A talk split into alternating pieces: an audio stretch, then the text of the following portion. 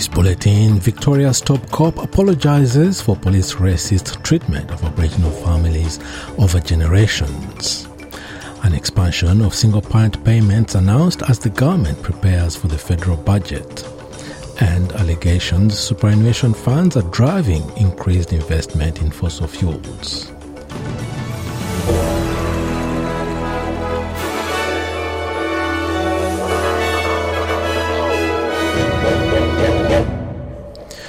Victoria's Police Commissioner has apologized for the racist treatment of Indigenous people over generations by his state's police force. Shane Patton has appeared at the state's first formal truth telling inquiry into past and ongoing injustices against Indigenous people. He says he doesn't believe the force is intentionally racist, but the policing of Indigenous people is influenced by systemic or structural racism. I'm apologising for any harms that have um, been caused to uh, Aboriginal persons by Victoria police officers where they've acted inappropriately, criminally, uh, racistly, uh, or with unconscious bias. Uh, and have caused detriment, harm, discrimination, and disadvantage to Aboriginal people. The inquiry is part of the state's treaty process. In the meantime, Victoria's Premier Daniel Andrews says Indigenous people should have a greater say in how taxpayer money is spent on programs intended to improve outcomes for them. His comments follow reports the role of the First Peoples Assembly of Victoria could widen to become similar to a statewide voice to Parliament. The Assembly is set to begin statewide treaty negotiations later this year, and voting to elect 22 members gets underway next week. Prime Minister Anthony Albanese has announced single parent payments will continue until the youngest child turns 14. The payment previously ended when a single parent's youngest child turned 8. It will mean an extra $176.90 every fortnight for single parents. Mr. Albanese says the increase will be essential for the future of single parent families. What the research has shown is that this is an investment. It's an investment in these families. I know firsthand what it's like to grow up uh, with a single mum uh, doing it tough. And we want to make sure that the children of single parent families have the best opportunities in life to go on and to fulfill, to aspire to a good life with good jobs, with security. More broadly, the government will spend more than $14 billion over the next four years in tomorrow night's budget to try and ease cost of living pressures. To be officially announced in tomorrow night's federal budget, the spending will include money for energy price relief, tax incentives for electrification and energy efficiency upgrades, and also money to make medicine cheaper, amongst other measures. In the meantime, opposition finance spokesperson Jane Hume says she's concerned the federal government is not allocating enough revenue in tomorrow night's budget for budget repair as it benefits from recent increases in commodity prices and income tax. Ms. Hume says he, high inflation is pushing people into new tax brackets, which is creating a windfall surplus for the government. She says it's not enough for the government to simply promise its measures won't be inflationary.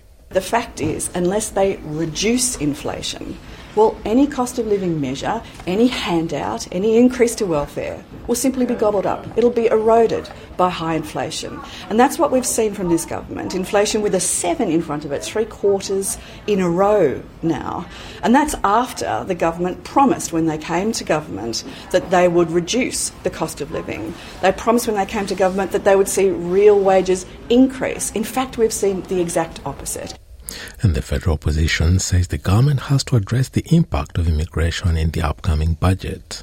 Opposition immigration spokesman Dan Tehan says the next the net overseas migration number of 715,000 people over the next two years will impact many areas of Australian life. What's it going to mean for congestion, for household shortages, for the rental crisis, and also what sort of impact is that going to put on interest rates, which will hurt Australian households even more.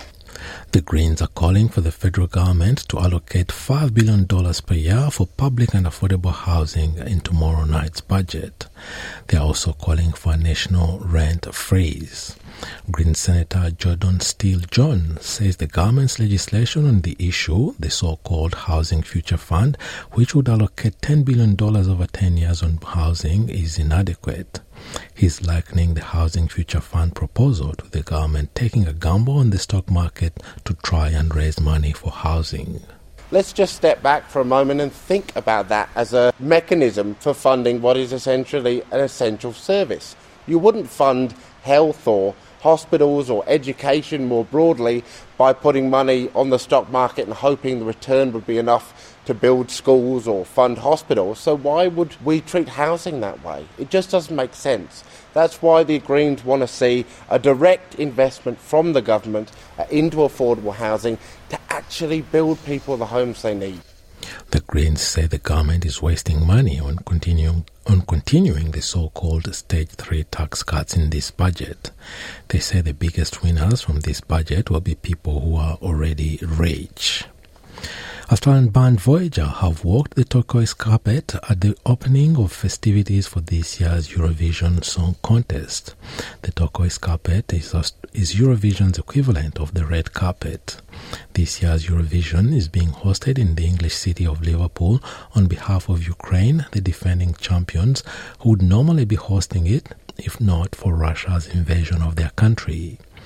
A progressive metal band, Voyager will compete in semi-finals with 30 other nations participants on Wednesday and Friday to try and gain one of, th- of 20 spots in the final this weekend.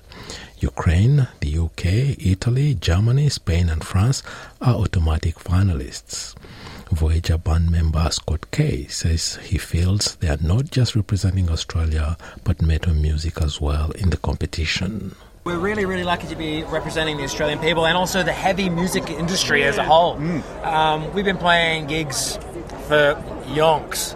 And uh, yeah, we're playing the biggest one of them all. And it's a metal band from Perth, Western Australia. Who'd have thunk it? You know, here we are. With one week to go until he faces re-election, Turkey's president Recep Tayyip Erdogan has turned his eye on his opponents at a rally in Istanbul. This election looms as Mr. Erdogan's toughest political test yet as he faces blame for an economic crisis and for issues surrounding the earthquake that hit the country in February. At the rally, Mr. Erdogan has called the main opposition candidate Kemal Kılıçdaroğlu an alcoholic.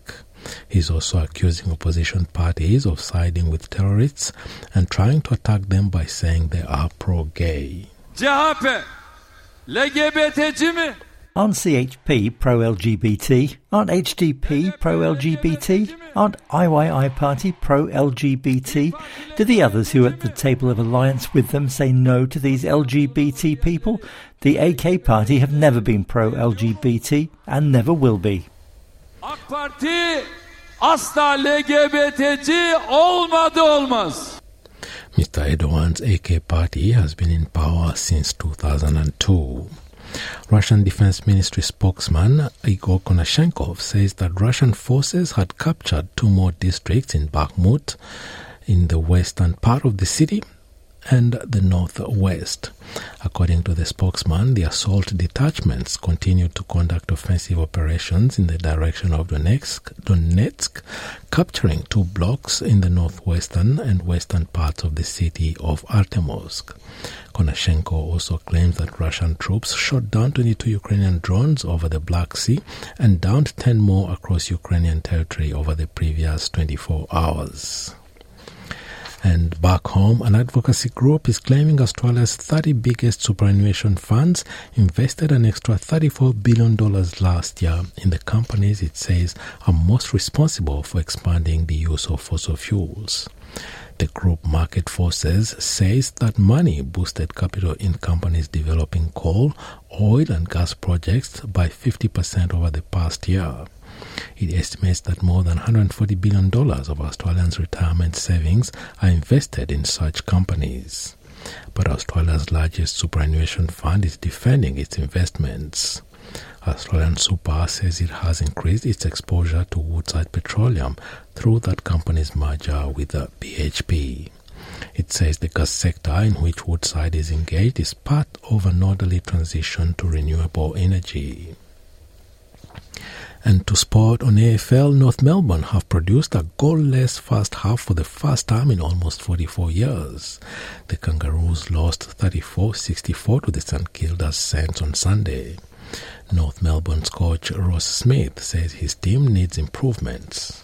We're sitting here disappointed that we didn't score more, but some of the credit's got to go to St Kilda. They make it very, very difficult for all sides in the competition to score, um, let alone a side that's, that's struggling a bit to find its way forward. And um, we just need to slowly get better. And um, you know, the fact that we were able to restrict their score too was pleasing. On the Saints bench, Ruckman, Rowan Marshall left the match with ice on his left ankle after Jade Gresham had already been substituted out with knee pain. Kangaroos coach Ross Lyon says both will be fit to play against Adelaide on round 9. And now having a look at the weather around the country. Broome, sunny, 32 degrees. Perth, possible shower, 25. Adelaide, a shower or 2, 17. Melbourne, showers increasing, 15. Hobart, a shower or 2, 15. Albury Wodonga, mostly sunny, 14. Canberra, mostly sunny, 13. Wollongong, cloudy, 17. Sydney, partly cloudy, 18. Newcastle, similar conditions, and 19 degrees. Brisbane, sunny, 22. Townsville, mostly sunny, 28. Cairns, partly cloudy, 29. 29, Alice Springs mostly sunny 17, Darwin sunny 34 degrees, and the Torres Strait Islands a cloudy day ahead and a top of 31 degrees. And that is NITV Radio News.